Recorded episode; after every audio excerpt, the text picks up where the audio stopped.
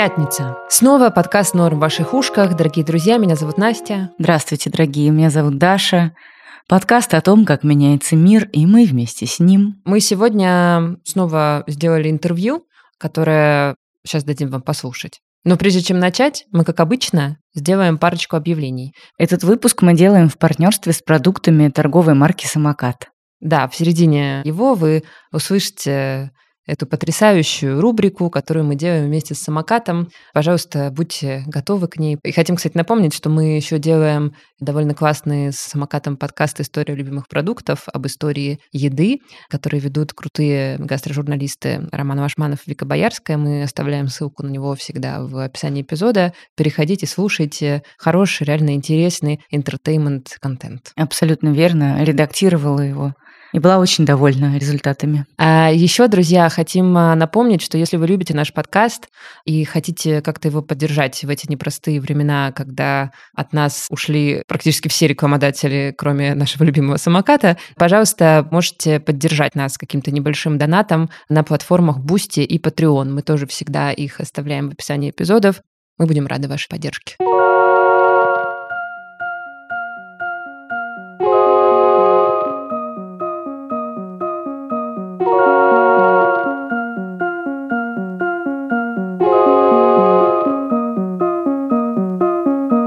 Вообще напрашивался какой-то выпуск про пропаганду, так сказать, про телевидение, да, потому что мы как-то вот 24 числа проснулись в мире, где телевидение нас съело, победило. Да, ужас. Мы все эти годы, ну я все эти годы не смотрели телевизор. Мне кажется, я бросила смотреть телевизор. Я думаю, как и большинство после 2014 года, потому что до этого я как-то старалась, знаете, вот э, типа быть в курсе и угу. поглядывать, что там происходит.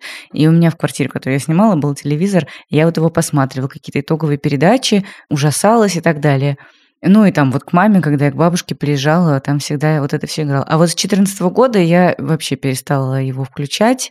И когда я приезжаю к родителям, я говорю, пожалуйста, пожалуйста, давайте переключим на какое-нибудь кино. Я не могу, я не могу. И мне казалось, что ну, как-то более-менее все так делают, и всем нам как-то более-менее одинаково смешно, жутко и грустно от того, что там вещают, значит, какие-то доверенные ну, да. лица. Да, типа телевизор — это какой-то кринж, мы привыкли к тому, Да, телевизор какой-то кринж, который ничего не решает. А оказалось, что он куда-то залез очень глубоко под кожу и в мозги, и на фронтальную кору запечатлелся очень многих людей, и теперь вообще непонятно, как с ними Непонятно, как, как с ними разговаривать. И непонятно, как с этим ощущением, честно говоря, жить, потому что для меня вот э, грустным довольно открытием последних месяцев стало то, что телевизор — это вот не какой-то нишевый формат такой, да, который потребляют в основном наши какие-то старшие родственники, там, бабушки и дедушки. А надо сказать, что у меня было такое какое-то снобское немножко отношение к нему, потому что, ну, как бы, кто смотрит сейчас телевизор? Ну, вот только люди, которые не сидят в интернете. Вот так вот. Но в последнее время я поняла, что на самом деле очень многие тезисы пропагандистские, которые распространяет телевидение, ну, их воспроизводят очень часто и молодые люди, и люди, которые как бы вроде бы телевизор и не смотрят, но это, видимо, какое-то вот такое... Какое-то взаимное проникновение, потому взаимное что все эти передачи да. были в Ютубе, и всех мы видели этих людей в мемах разных. В общем, мы не можем сесть и улететь на другую планету от телевизора. Да, оказалось, оказалось что он э, реально что поглотит он нас. нас. Да. да. Фу. Как-то, в общем, назревал у нас какой-то выпуск про телевизор, и я Даше в какой-то момент сказала, Даш, давай позовем, и дальше предложила ей нескольких экспертов в духе вот немножко в старом духе, я бы так сказала. А Даша сказала мне, нет, давай мы позовем Машу Борзунову поговорить про телевидение, потому что Маша молодая, классная, взгляд у нее свежий и вообще крутой. И я такая, да, какая хорошая идея. Всем привет! Это Маша Борзунова и программа Fake News. Мы брали долгую паузу, и вы сами знаете почему. Дождь заблокировали, в России фактически ввели военную цензуру, а за то, что ты называешь вещи своими именами, теперь можно попасть в тюрьму. Нам пришлось уехать из страны. Мы долго смеялись над пропагандой. Давайте будем честны. Она работала, и сейчас уже не до шуток. Кажется, что все оказались в своем вакууме. Кто-то читает независимые СМИ, а кто-то беспрекословно верит всему, что говорят российские власти и повторяет за ними пропаганда. Мы считаем важным продолжать следить за тем, что происходит на ГосТВ сейчас. Да, возможно, это не переубедит ярых сторонников так называемой спецоперации. Но, как и раньше, нам кажется важным фиксировать какие аргументы использует власть и пропаганда, чтобы люди вдруг не поняли, что происходит на самом деле. Так что поехали. Маша Борзунова, журналистка, мне кажется, одна из самых э, ярких и талантливых журналисток последних лет. Она много лет уже работает э, корреспонденткой телеканала «Дождь». Надо даже сказать еще вот это, да, что телеканал «Дождь» признан иностранным, иностранным агентом, агентом, и, и Маша, Маша уже тоже, тоже признана, к сожалению, иностранным агентом. Приходится указывать. Вот, и Маша сняла фильм «Страна в изгнании», документальный, про события в Беларуси 2020 года, очень хорошие. Рекомендуем, если вы его не видели, посмотреть. Мне кажется, что очень многое сейчас из России 2022 года в этом фильме уже даже смотрится по-другому и воспринимается. И самое главное для нашего выпуска, Маша уже несколько лет э, ведет э, такую программу Fake News, да. в которой она, раньше вместе с своими коллегами она это делала, сейчас она это делает одна, она развенчивает разные пропагандистские тезисы. Короче, она очень-очень много смотрит Соловьева, Киселева и прочих рыцарей телевидения нашего. Ой, ну нет, не рыцари, нет. Хорошо. Этих я даже не знаю, какое слово можно назвать, наоборот, каких-то... Дементоров. Вот, да, да правильно. Вот она смотрит этих дементоров и потом записывает программы, где развенчивает вот основные тезисы, которые они транслируют. Программа Fake News выходит с 2017 года. Представляете, ну Маша в ней, мне кажется, с 2019. И вот все эти годы они вот эти самоотверженные журналисты сидят и отсматривают вот этот весь бред. Мы хотели у Маши как раз пораспрашивать, как вообще она это все отсматривает и не сходит с ума, потому что я солидарна с тобой. Я посмотрела тоже перед этой записью парочку вот последних выпусков News, которые уже вышли после начала так называемой военной операции, ну, мне стало казаться, что я схожу с ума от этой агрессии, от вообще вот этого чура, от этого абсурда, от того, что они говорят, от того, насколько это нелогично и непоследовательно. И, и от того, насколько это вообще далеко от наших представлений от наших о мироустройстве, и о наших ценностей. Да, и это действительно еще всегда как бы материал настолько заряженный вот какой-то агрессивной такой негативной эмоцией, то, от чего я совершенно отвыкла, да, во всей своей жизни и во всех медиа, которые я потребляю, там как бы нет вот этой эмоции.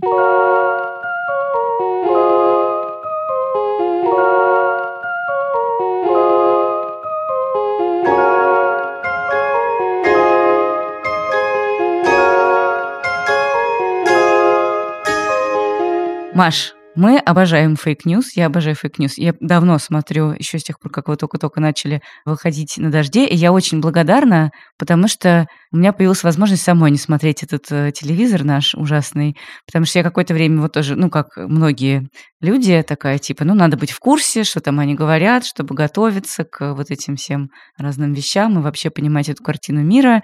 Но в какой-то момент это стало невыносимо, а потом появился Fake News, и стало очень удобно не мониторить самой, а вы все мониторите за нас. Спасибо большое. Расскажи, пожалуйста, как ты работаешь над этой программой? Ты одна ее делаешь или у тебя есть какие-нибудь редакторы? Одна ли ты отсматриваешь все вот это великолепие?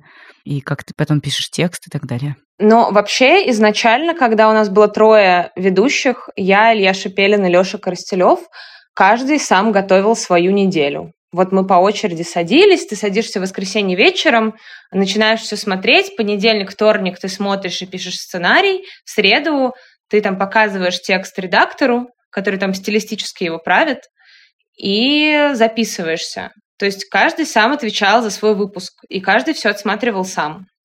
Сейчас, поскольку Илья ушел, Леша ушел еще раньше, еще до войны, да, у нас вообще после войны на стоп поставилась программа, потому что было непонятно, как ее выпускать, не было ни ресурсов, ни мощностей, нам всем пришлось уехать из России, и как это все записывать там, где мы оказались, было непонятно. Но было понятно, что этот формат точно надо возрождать, потому что сейчас-то самое время. Я первые выпуски делала сама, а потом я предложила своему коллеге, который, собственно, тоже уехал, тоже с дождя, Эдуарду Бурмистрову, прекрасному моему дружочку, попробоваться тоже на Fake News. И вот последний выпуск два он тоже со мной смотрит. Наслаждается российской пропагандой. Но, собственно, так все это и происходит. Вот я сейчас с вами поговорю, пойду смотреть Киселева вчерашнего. Боже, какой ужас. Какой дикий темп. Я восхищаюсь еще сильнее. Слушай, а сколько, получается, ты в неделю часов, ну, если можно это в часах измерять, может быть, в каких-то других мерах, ты тратишь на вот просмотр пропаганды нашей? И как вообще ты не отъезжаешь? Слушай, вообще много. Вот сейчас прямо очень много смотрю. Я не успеваю смотреть ничего другого. Угу. Вот я сегодня, я прям поняла, что я очень устала, потому что когда мы менялись с ребятами, у тебя есть две недели перерыва, когда ты это не смотришь. А сейчас, поскольку я каждую неделю это смотрю, я поняла, что я очень устала. Я вот сегодня вот первую половину дня я решила, что я не буду смотреть ничего, и что я посмотрю интервью со Звягинцевым, которое я очень хотела посмотреть. Вот, и немножечко подпитаться хорошей энергией и приятными какими-то эмоциями, а не Соловьевым с Киселевым. Я не знаю, как измерить это в часах прямо, но это очень много. Я смотрю с понедельника по среду, считаю вот с утра до вечера. Ну, то есть вот, например, Киселев, он идет 2-3 часа. Я его целиком смотрю. Сейчас это еще сложнее из-за того, что из Ютуба же их всех удалили, а у всех телеканалов у них адские плееры абсолютно, и там невозможно ускорить. я там это все выкачиваю, ускоряю через плеер на компьютере, чтобы как-то побыстрее это потреблять. Вот. Ну, плюс, понятное дело, что ты останавливаешься, проверяешь что-то в какой-то момент, что они несут мы сдаем одну программу, и я сразу сажусь следующее смотреть, потому что просто можно не успеть. У нас же еще новостные выпуски сейчас выходят, стримы. Короче, времени маловато. Как ты вывозишь это все? Это же достаточно депрессивное зрелище, и тяжело слушать их бывает довольно часто. Я привыкла, если честно. Ну, то есть не то, чтобы то, что сейчас я смотрю по телевизору, вызывает у меня какой-то шок. Я не удивлена, мы к этому шли. Понятное дело, что риторика сейчас стала намного агрессивнее, и пропагандисты за счет того, что им а, власти дружелюбно зачистили все поле, и сейчас нет независимых СМИ, то есть фактически они остались одни, да, в открытом пространстве, не заблокированными, mm-hmm. и вещают и пытаются завладеть умами россиян. И поскольку у них график, ну, то есть надо понимать, у них же там, вот, например, эти общественно-политические ток-шоу, они выходят сейчас в огромном количестве, в еще большем количестве, чем выходили до войны. И они, ну, совсем перестали стараться, то есть это качество пропаганды очень низкое. Я много смотрела белорусскую пропаганду в 2020 году, когда работала в Беларуси на протестах после президентских выборов. И мне было прям интересно, вот российская пропаганда, она скатится вот в это вот безумие. И да, им удалось в целом. Ну, то есть ты смотришь, и ты не понимаешь, как можно в это вообще в принципе верить, то есть какую картину мира они пытаются сформировать в умах людей, то есть это нелогично, непоследовательно, это просто какой-то бред и безумие и чушь, и как бы если ты начнешь логически разбираться, ты это прекрасно поймешь. Но поскольку они подготовили очень хорошую почву для этого, да, и 8 лет капали там на мозг нацистами и бандеровцами, то это все благополучно на эту почву ложится сейчас у многих. Я, поскольку привыкла не то, чтобы сейчас я такая, господи, как они могут такое нести, но у меня бывает, что я смотрю, и когда они совсем какую-то откровенную чушь несут, я начинаю разговаривать с телевизором, могу поругаться с Киселевым. Одно из самых ужасных моментов, наверное, в пропаганде в том, что она очень агрессивная, и она очень сильно влияет на нервы людей, которые ее смотрят. Угу. Я это замечала и по собеседникам, которые являются там основными зрителями и потребителями федеральных каналов, то, что ты с ними, когда разговариваешь, они очень быстро переходят на личности, очень быстро скатываются в оскорбления. И я это на себе тоже замечаю. Если я, допустим, очень много смотрю того же Соловьева, то я обращаю внимание, что я вот прям нервный становлюсь и mm-hmm. такой агрессивный, да, и как-то сама себя осаживаю. И вот это, пожалуй, один из таких основных, самых опасных моментов, я не могу сказать, что этим страдает на самом деле только там пропаганда федеральных телеканалов. Это любая пропаганда так действует на самом деле. То есть как бы с другой стороны, когда мы читаем некоторые условно, да, какие-то видео, материалы и так далее, я тоже это наблюдаю. Mm-hmm. И это на самом деле один из самых ужасных моментов, как мне кажется, что психологическое здоровье, о котором мы говорим, там, да, наших граждан очень сильно подорвано такой работой пропагандистов. Да, это правда. Тоже чувствуется, конечно, по многим потребителям телевидения. Вот эта вот злость, ненависть друг к другу, агрессия, она же как бы не просто так берется, да, она берется потому, что людей подпитывают вот этой вот агрессивной риторикой ежедневно. И там в итоге, когда люди там встречаются, там даже в семьях, да, начинают разговаривать об этом, там происходит дикий конфликт, скандал, который скатывается в оскорбление, там, ты мне больше не дочь, ты мне больше не сын, а ты мне больше и так далее, да? Ну, то есть сколько историй мы сейчас наблюдаем таких после начала войны. Да, это грустно очень. Мне понравилось очень, что ты сказала, что картина мира не сформированная, которую они преподносят, а какая-то разрозненная. Мы как раз с Настей перед записью разговаривали и думали о том, что они как будто бы бросаются в нас такими эмоциональными очень хэштегами, которые просто как удары током призваны нас э, немножечко как бы расшевелить и заставить нервничать, переживать, беспокоиться, но при этом все эти удары, все эти хэштеги друг с другом не связаны, друг другу противоречат и абсолютно ничего не значит на самом деле. Я в таких случаях привожу всегда в пример э, Бучу и то, как российская пропаганда и вообще в целом российская власть отвечала на обвинения в убийствах мирных граждан. Ведь не было цели сформулировать какую-то правдоподобную версию, да, и вот вместе одновременно ее выкатить, чтобы она хоть как-то била аргументы, да, которые представляются другой стороной. Идея была, как я предполагаю, да, сейчас уже в том, чтобы наоборот создать такой инфошум. Угу. Вот вам одна версия, что там манекены, вот вам вторая версия, что там ожившие трупы, вот кто-то там рукой пошевелил в зеркале заднего вида, вот вам третья версия, нет, окей, это трупы, но их туда принесли, а вот вам четвертая версия, что нет, они там и лежали, но расстреляли их укронацисты. Любой человек, который не хочет в этом разбираться, а это тоже отдельная история про то, почему человек может не хотеть в этом разбираться, а как бы он может, и вполне это логично. Почему? Да, он просто запоминает, что что-то в этой истории не так. Угу. Я как бы не уверен, но явно что-то вот как бы нечисто в угу. ней. И этого эффекта вполне достаточно на самом деле.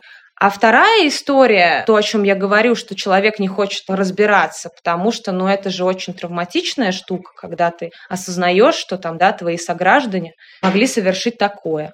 Или там, тем более, если ты поддерживаешь российскую власть, да, все эти годы, а потом тебе говорят, ты знаешь, что российская власть, которую ты поддерживал все эти годы, сделала вот такое. И человек, у него срабатывает самозащита.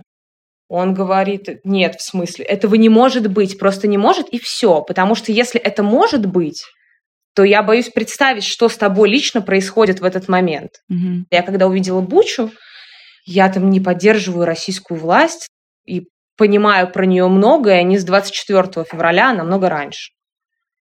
И э, когда случилась Буча, я помню, что я для себя пыталась задавать вопросы, и у меня это не укладывалось в голове. Понятное дело, что я там не апеллировала к аргументу, что это ожившие трупы. Конечно, нет. Но я помню, что я написала своему другу, журналисту, который там работал, и в первые дни попал в Бучу. Я им просто написала, что, слушай, я схожу с ума, мне надо с тобой поговорить просто, потому что я не могу поверить, и мне надо поговорить с тем, кто это видел. Это еще было до публикации там Нью-Йорк Таймс, Медузы этого видео и так далее.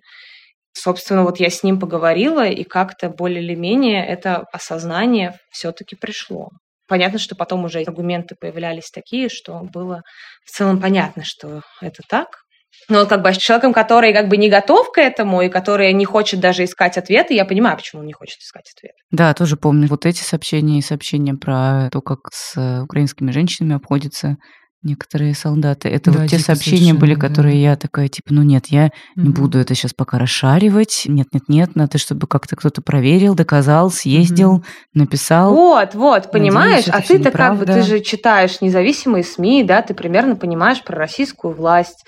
Ну, то есть тебя мало чем можно удивить, и все равно это же несознательно происходит, это просто внутренний такой, как я думаю, процесс, вполне логичный. Тебя твое как бы, сознание оберегает вот от этой информации. Но в любом случае ты как бы пойдешь потом дальше читать и проверять, и эту информацию запустишь в себя, потому что, ну, это так, и ты ничего с этим сделать не можешь, да. Ну, как бы ты можешь про это рассказывать, там, как журналист, работать над этими темами и так далее, но вот так.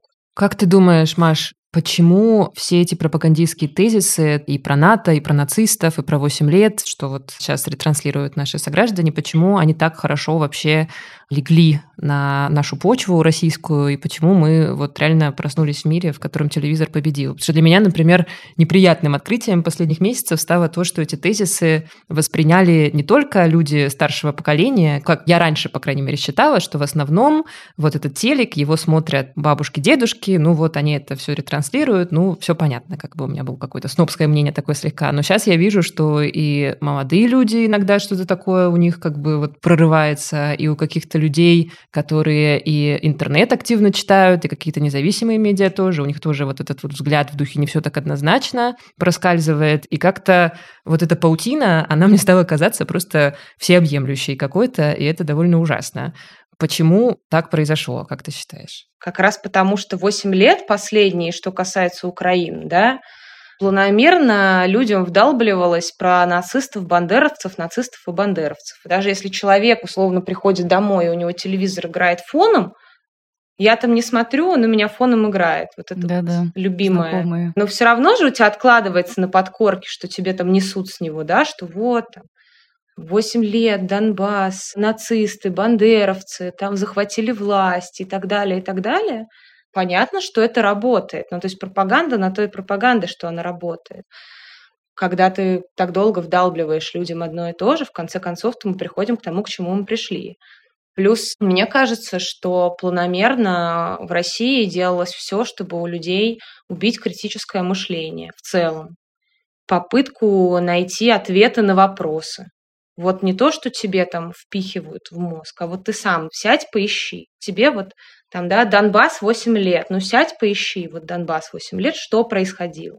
Да, ведь зачастую я иногда смотрю просто, да, ну, то есть э, люди, которые пишут про 8 лет э, Донбасс, ну, то есть они тоже вот им это в голову впихнули, да, они сами не особо понимают, как все начиналось 8 лет на Донбассе там и так далее.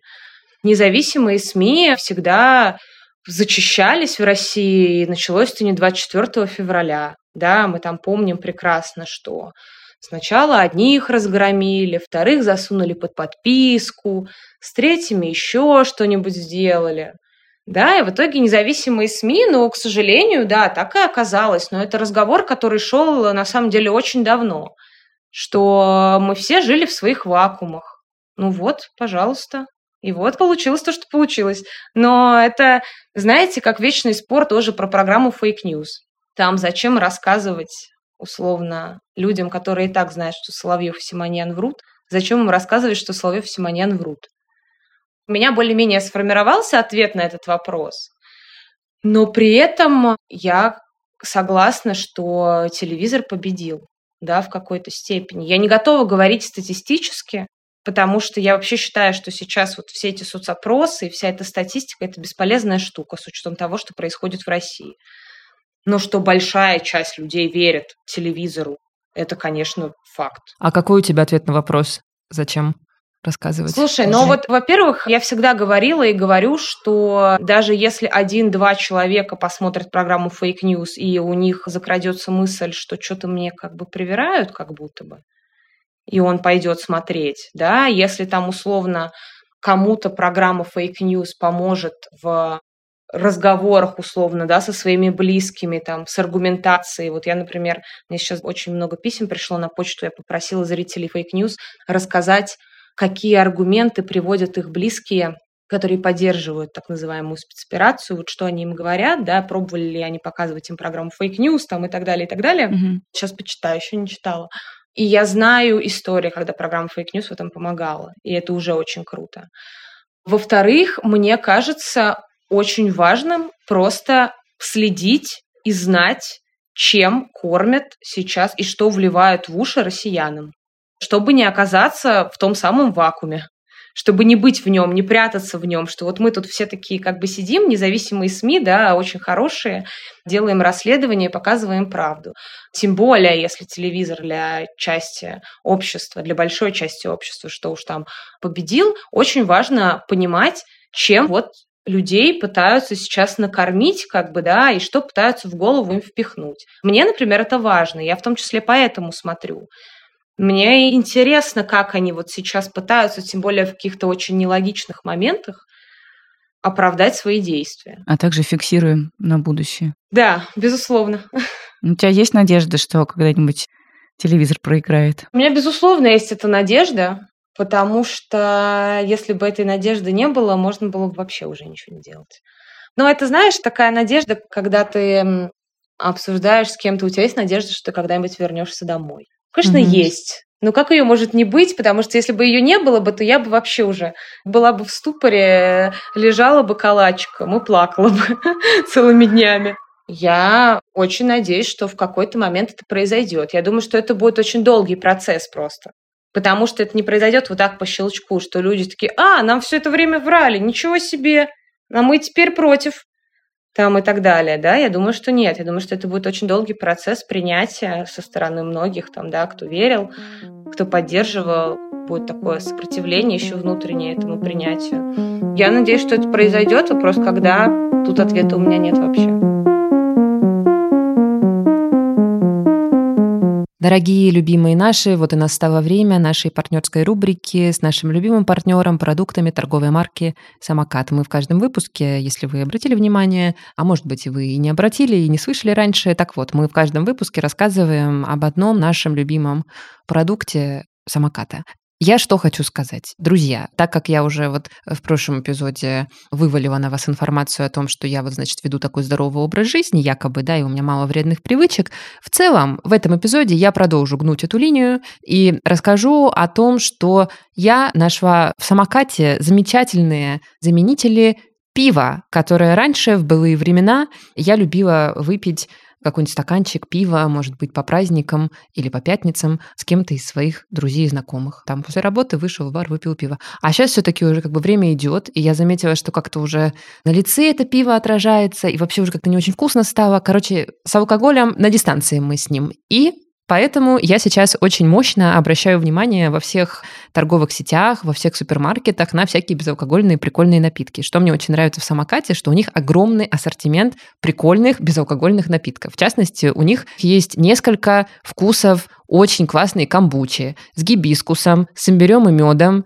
и классической, просто камбучи. Камбуча – это чайный гриб и вообще такой очень вкусный напиток, который, с одной стороны, легко пьется, а с другой стороны, какую-то дарит атмосферу праздника. В общем, мне очень нравится камбуча в самокате. Еще, кстати, я увидела, что в самокате появился квас, а я любительница кваса, и я обязательно тоже скоро попробую его. Все-таки лето, а квас – летний напиток, и хочется его летом пить. И в да. мае, и в июне. А мне очень нравятся лимонады и морсы собственной торговой марки «Самокат». И вот иногда хочется попить чего-нибудь прикольного. Угу. Но вот слишком сладкого не хочется. Не хочется, потому что... Да. А вот они такие не супер сладкие, они на фруктозе и такие очень приятные, и тоже как бы ощущение, что вроде чего-то вкусненького попил, угу. а при этом вроде как э, ничего диабет себе не, не испортил, да, да, ни зубки не испортил, ни да. фигуру, ни, ни диабет, диабет не, не заработал. Приятно и вкусно. Да, а все-таки это, конечно, важно, да, потому что вот с этими безалкогольными напитками часто такой попадос. Ты вроде хочешь что-то такое выпить праздничное, но желательно, чтобы не 8 ложек сахара в нем было. Короче, в самокате мне нравится, что там все-таки акцент на здоровые достаточно продукты, поэтому все напитки там, ну, такие относительно или даже не относительно, а прямо очень здоровые. Да. Как всегда, мы вам хотим порекомендовать пользоваться нашими промокодами подкаста «Норм» в самокате. У нас два промокода. Один «Норм» подкаст в одно слово. Он дает 30% на первый заказ от 1000 рублей латиницей. И второй «Норм СМКТ». Он дает 10% на все продукты под брендом «Самокат» при покупке от 500 рублей для всех-всех-всех-всех пользователей онлайн-магазина «Самокат». Все. А мы пошли пить камбучу и лимонады с натуральным соком из самоката. Еще пара вопросов, наверное, у нас будет про, так сказать, пропагандистский контент. Скажи, пожалуйста, а вот эти вот персонажи, которые появляются во всех этих ток-шоу, там вот у Соловьева, в программе «Антифейки» или «Антифейк», угу. ее ведет э, мужчина, который раньше вел передачу а, «Видели видео». Про развериков, точно. Теперь да, а сейчас его повысили. Украл формат Марии Борзуновой. Да, антифейков. Он просто думал, что он пришел на зачищенную поляну, но я его расстрою. Программа Fake News вернулась. Может опять рассказывать про видео с котами. Кто вот эти все люди? Там же часто одни и те же персонажи ходят. Вот Карен Шахназаров, какие-то политологи. Безумный депутат еще, Олег Морозов, кажется, да? Ой, да их много. Еще есть депутат Журавлев, вот тоже, который из студии 60 минут не вылезает просто. И вот он как бы тоже там рассказывал, сколько Сармата будет лететь до Европы и так далее да, вместе точно. с Кобеевой, они там слайды смотрели. Да, они все кочуют из студии в студию. И там все одно и то же повторяют. Как Примерно, да. Ну да, но это как их работа вторая. Вот они ходят от Госдумы до студии федерального канала. Или там политологи, некоторые мне вообще очень нравятся, потому что там все написано «Центр изучения очень серьезных вещей». Ты начинаешь гуглить, там либо сайта у этого центра нет, либо там сайт, который, ну я не знаю, в каком году он создавался, и там какой-то трэш вообще написан на этих сайтах. Мы шутили всегда в программе Fake News, что если ты назовешь какую-то организацию, там, центр изучения чего-то, то ты сразу начинаешь звучать очень презентабельно и очень так серьезно, внушающим доверие, что ты серьезный специалист и эксперт. И вот мне кажется, что это примерно так работает. Незадолго до начала войны, когда я делала News, я обнаружила женщину на НТВ, которая у нее было написано, что она центр там чего-то там. Сайт нормальный, я так этого центра и не нашла. Обнаружила, что она там сторонница Дугина, да, внешняя. Но вот она примерно на телеканале НТВ затирала, что если российские танки придут в Украину, то их там будут встречать с караваем, что-то такое примерно. И тогда даже пропагандисты, которые сидели в студии, и другие эксперты, чего? Ну, то есть как-то они скептически отнеслись к этому, а как бы сейчас-то это основная теория, что там в папочке вот эти секретные, которые приносили Владимиру Путину, там примерно это и было написано. Ага. Да, и теперь, наверное, если бы эта женщина сейчас выступала экспертом в ток-шоу на федеральных каналах, они бы уже такие лица не делали бы. Они такие, да, так, да, да, да, конечно. Похлопаем. Конечно, каравай. Этот круг экспертов, он такой маленький и качует из шоу в шоу, потому что просто лень искать новых, или потому что это на самом деле маргинальные какие-то люди, которые просто с этого кормятся. Я не знаю, как бы маргинальные или нет, но как бы тут в этом контексте очень сложно понять, а кто был бы не маргинальный, да, кто пошел бы на федеральный канал, в принципе. Да, да да, и они нашли надежных экспертов, в которых они уверены, они знают, что они будут рассказывать. Вот у них там стандартный набор. Депутат Госдумы, какой-нибудь провластный политолог, провластный журналист – обязательно какой-нибудь украинский эксперт, который уже сто лет живет в Москве и топит за спецоперацию Да-да. и рассказывает про нацистов. И вот раньше был еще какой-нибудь американец. Майкл Бом. Ну, какой-нибудь Майкл Бом, который уже как бы такой американец, что не совсем уж и американец, наверное. Там состав примерно одинаковый, да, и там вот этот американец, который придет, там, да, такой мальчик для битья он что-нибудь попробует сказать, а его все эксперты, а, да вы вообще... Он как бы замолкает на оставшуюся часть программы. Вот. Но он честно пытается отстаивать интересы Америки в студии Останкина. Вот. Из раза в раз его там, правда, затыкают все остальные эксперты, рассказывают ему все, что они думают о Соединенных Штатах Америки, а он за все Соединенные Штаты Америки отдувается. Ну, незамысловатая драматургия, да? Да. да. А насчет вординга. Вот ты говоришь, что 8 лет были укрофашисты.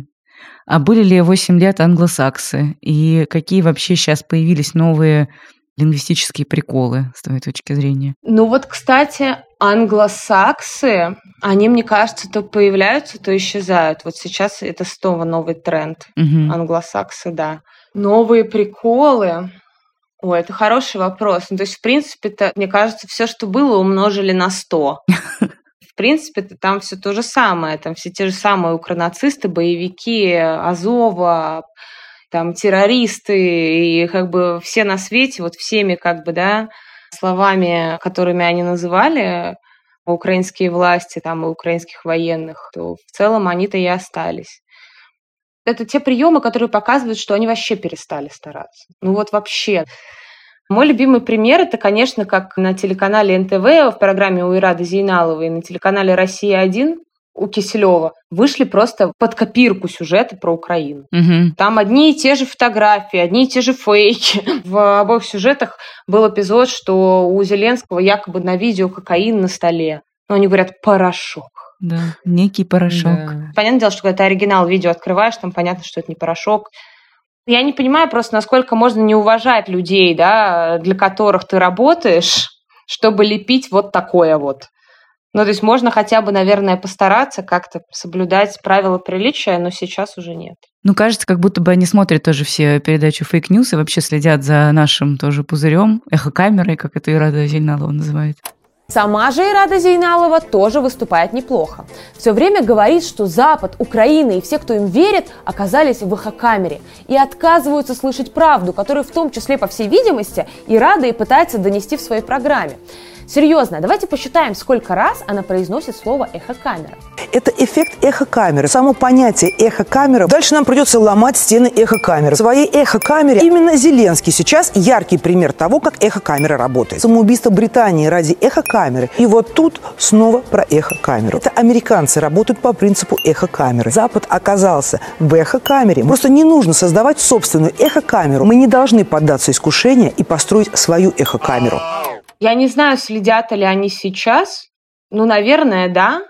Кстати, вот Карен Шахназаров, который упоминался выше, да. когда некоторые нерадивые представители либеральной общественности вырезали его слова так, так. неправильно, кратко введу в курс дела, короче, в какой-то момент в либеральных кругах, скажем так, начал эм, распространяться отрывок спича Карена Шахназарова, режиссера в гостях у Соловьева, где он рассказывал Стата звучала там так. Противников буквы Z и противников спецоперации надо отправлять в концлагеря и перевоспитывать. А целиком, на самом деле, звучал эпизод так. Я думаю, даже противники вот этой буквы Z должны понимать, что если они рассчитывают, что их пощадят, нет, их не пощадят. Нет, это все по-серьезному уже. Это в случае чего концлагеря, перевоспитание, это, так сказать, стерилизация, это, это, все, это все очень серьезно. Поэтому тут, тут вопрос о том, что этот вопрос России решили, э, так сказать, решили решить, да. Э, это окончательный то есть он как бы сказал чушь, но он сказал другую чушь. Угу. И Карен Шахназаров-то заметил, что его фразу вырезали, распространили либералы. И потом у Соловьева в новой программе пожаловался. Что вот. Так что, знаете, возможно, и следят. Скажи, пожалуйста, есть ли люди, писали ли вам такие люди, которых переубедила программа Fake News? Мне писали зрители Fake News свои истории, когда они показывали там программу, и удавалось переубедить или там посеять сомнение некое хотя бы. Не скажу сейчас точные примеры, но пару таких комментариев я точно видела. Угу. Вот, но были такие истории, такие рассказы, да, понятно, что массово это не происходит, к сожалению. Угу. Но какие-то истории успеха есть. А как ты считаешь, вообще можно ли переубедить человека, который смотрит все эти программы и верит им? Что нам делать с людьми, которые во все это верят? Вот нам нужно как-то налаживать диалог или лучше просто типа дистанцироваться и я не знаю, улететь э, ментально на другую планету. Как ты считаешь, можно ли переубедить и как это можно сделать людей, которые всерьез верят в укрофашистов? Я считаю, что если переубедить можно, то это очень длительный процесс и очень трудоемкий. И я считаю, что, к сожалению, иногда то, как столкновение двух сторон происходит, оно как бы контрпродуктивно, потому что там сразу начинается с оскорблений, угу. это точно ни к чему не приведет, то скорее наоборот, другую сторону уверит в том, что, блин, правильно про них все говорят. Он прибежал сразу меня оскорблять. При этом понятное дело, что, скорее всего, первые разговоры какие-то, они будут скатываться в агрессию, ор и так далее. Ну, то есть я стараюсь, если у меня возникает такая ситуация, я стараюсь говорить максимально спокойно. Мне кажется, что это вообще ключ. Да, это очень сложно, Потому что, ну, ты же тоже бесишься, давайте признаем, да, что ты, когда тебе начинают говорить про ожившие трупы, ты такой, ну, я не, не знаю, я не буду просто, да? Но вы поняли примерно. Хочется за плечики потрясти вот так человека и сказать, ты что? Какие ожившие трупы? Ну, о чем ты? Пожалуйста. Я не знаю, насколько это все полезно, да, и насколько это продуктивно, и сработает это или нет.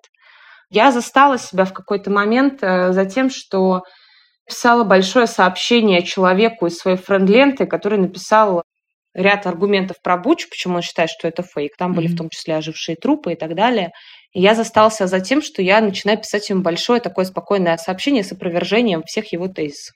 Почему-то мне в последнее время часто хочется вступать в диалог, причем максимально спокойно. Ты отправила это сообщение? Нет, я его в итоге не отправила по той причине, что я открыла комментарии просто и увидела, что там все уже ему наскидывали все то же самое, и там э, закончилась дискуссия это тем, что он сказал примерно следующее, что я гражданин России, я живу в России, и если две там условно стороны мне рассказывают противоположные вещи, я буду верить той стороне, как бы, и той стране, в которой я нахожусь.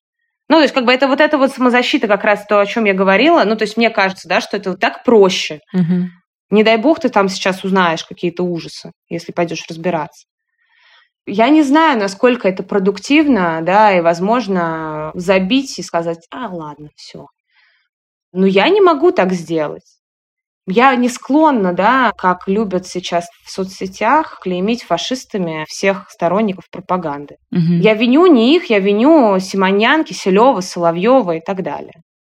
Да, но это, конечно, зависит от того, чем человек сам занимается, да, но если он там условно с дивана пишет твиты там, да, и как-то резко высказывается и считает, что по телевизору ему говорят правду, то есть я в этот момент я не его виню, потому что я считаю, что он стал жертвой пропаганды. И я понимаю, что это очень трудоемкий процесс там переубеждать людей. Но забить и сказать, что я ничего не буду с этим делать, я тоже не могу, потому что я журналист, и как бы когда я решила стать журналистом, а, черт побери, я решила говорить людям правду, да? Как бы это сейчас смешно все и пафосно, и наивно не звучало. Это моя работа, да, но вот сейчас вот мы оказались в такой ситуации. Но что делать? Останавливаться и сказать, ну, все, мы проиграли. Я полетела на пляж отдыхать. Позвоните, когда все закончится. Да, потому что если там не верить, там, что твоя программа, твой сюжет, твой материал дойдет до большого количества аудитории, там, да, кто-то, кто этого не знал, узнает об этом, и это как-то повлияет на дальнейшее развитие событий. Если в это не верить, то зачем вообще что-то делать? Вот я так считаю. Это очень наивно и оптимистично, я понимаю, но это то, что мне как-то дает силу дальше продолжать что-то делать, потому что так уже можно вообще руки сложить и сказать, все, до свидос, ребята, я пошла. А у тебя с твоими близкими и родными достигнут консенсус по поводу событий в Украине? Ну вот ты развенчиваешь пропаганду. Не со всеми. Ну, а я сейчас не буду углубляться в детали. Просто, Мгм. понимаете, у меня сложность э, в чем, что не находясь там условно в России, да, сейчас, а, допустим, этот человек в России, Мгм. мне сложно там, да, я как бы разговариваю на другие темы с человеком, очевидно, да, потому что мы находимся на расстоянии друг от друга, очень скучаем, несмотря там на позицию и так далее. Есть э, знакомые какие-то, да, кто оказался и мы даже общались в начале, в первые дни мы общались, и я пыталась как-то... Не то, что доказать, я просто задавала вопросы на самом деле. Но я не получила никаких вразумительных ответов, если честно.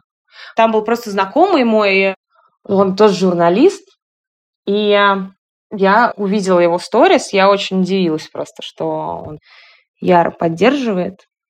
И там все скатилось к тому, что вот как в такой сложной ситуации можно не поддерживать. Я вообще не понимаю, что это за аргумент, если честно. Как бы, а если я считаю, что эти действия ведут к катастрофе и моей страны тоже, как я могу поддерживать эти действия? Вот, но то есть те, с кем я перестала общаться. Причем близкие люди очень были. Перестали общаться не потому, что я там человека вычеркнула из своей жизни, а потому что я не могу найти слов просто. Ну, то есть я не знаю, что написать, мне очень сложно как-то сформулировать, потому что я примерно понимаю, что мне, скорее всего, придет в ответ. И поскольку мы там очень близкие люди были, да, до 24 февраля, и как бы мы знали позиции друг друга прекрасно. Вот, ну, как бы такое тоже бывает, да, извините. Вот, так что нет, у меня тоже не со всеми консенсус достигнут по этому поводу. Большая часть близких людей, я так скажу, меня поддерживает, и э, мы с ними находимся на одной стороне истории. Вот, но есть и те, кто нет. Я прям перед записью нашего подкаста смотрела Звягинцева, который про это тоже говорил, и который говорил в том числе, что не надо продолжать сеять ненависть вокруг. То есть вот эта вот история про то, что там ты мне близкий человек, но ты там поддерживаешь войну и военные действия, да, и вы начинаете ругаться, отказываетесь друг от друга и так далее. Ну, то есть мне кажется, что это ужасный сценарий. То есть я в этом плане с ним согласна. Да, как будто бы это как раз на руку нашим э, врагам было. Абсолютно, бы. абсолютно, да.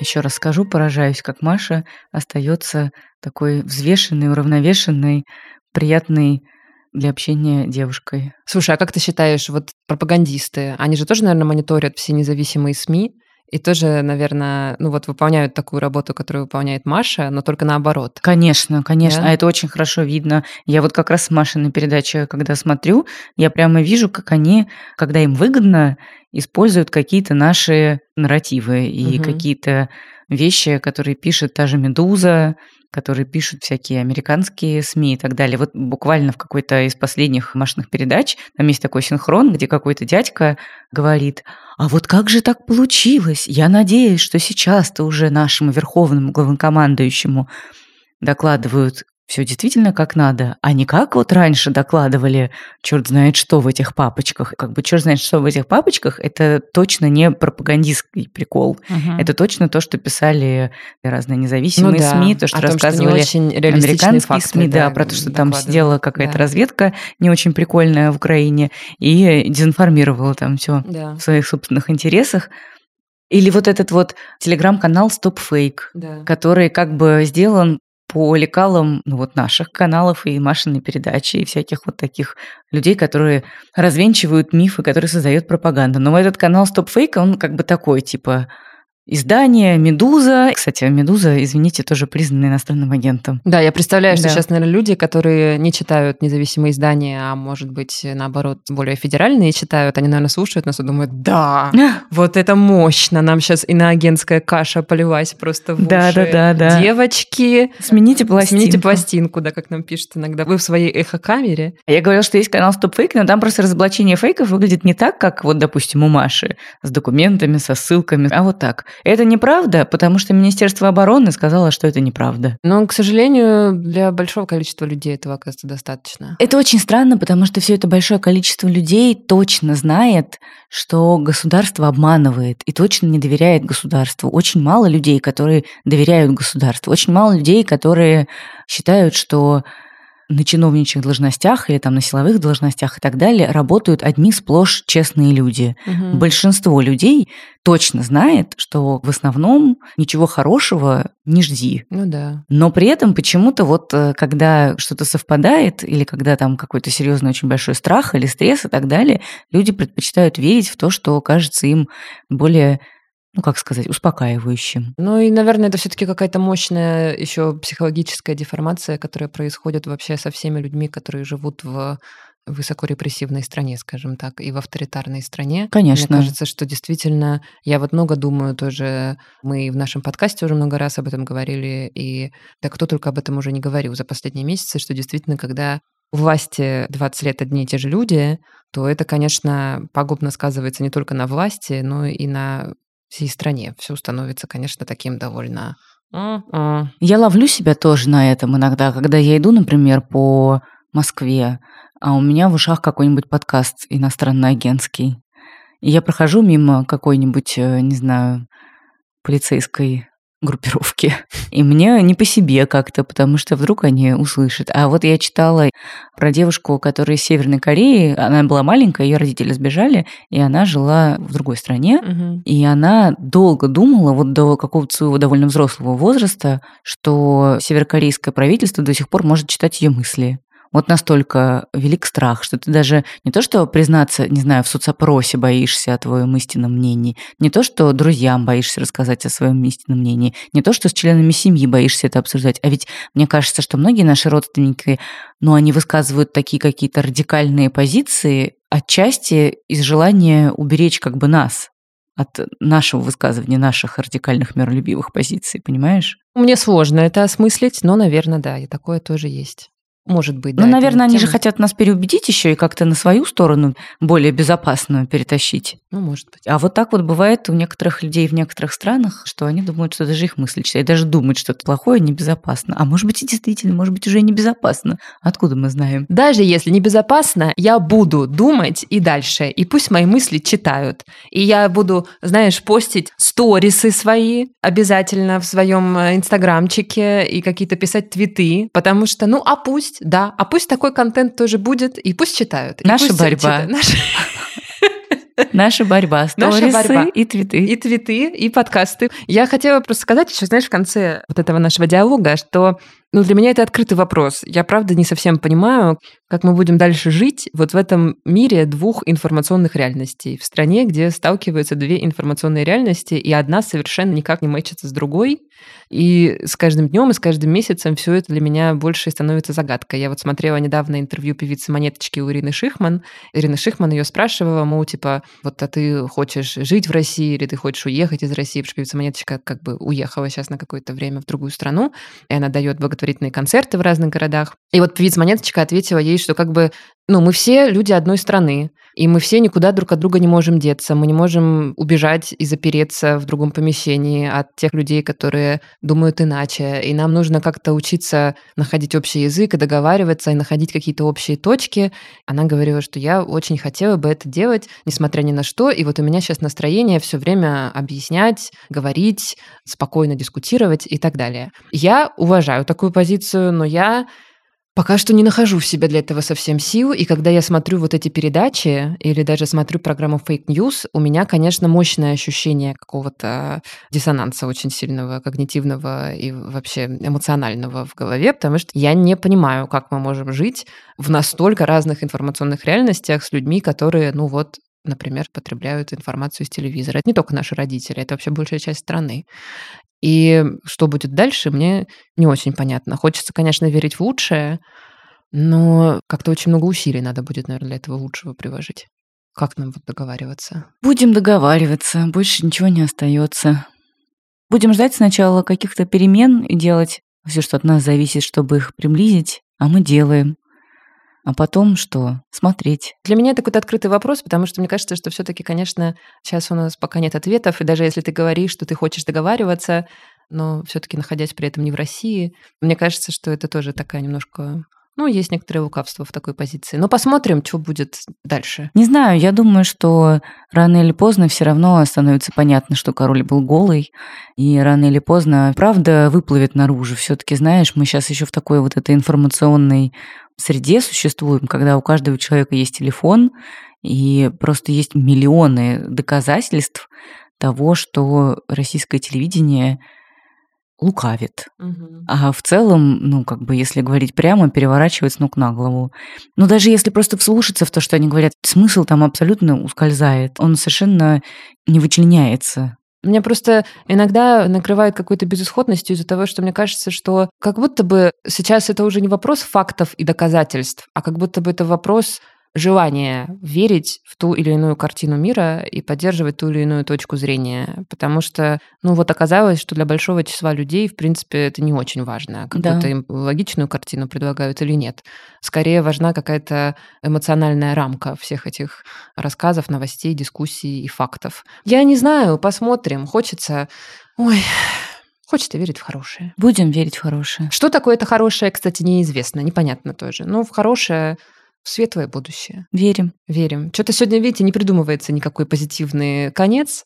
Ну, потому что дементоры захватили телевизор. Когда победим их, тогда и будет и позитив.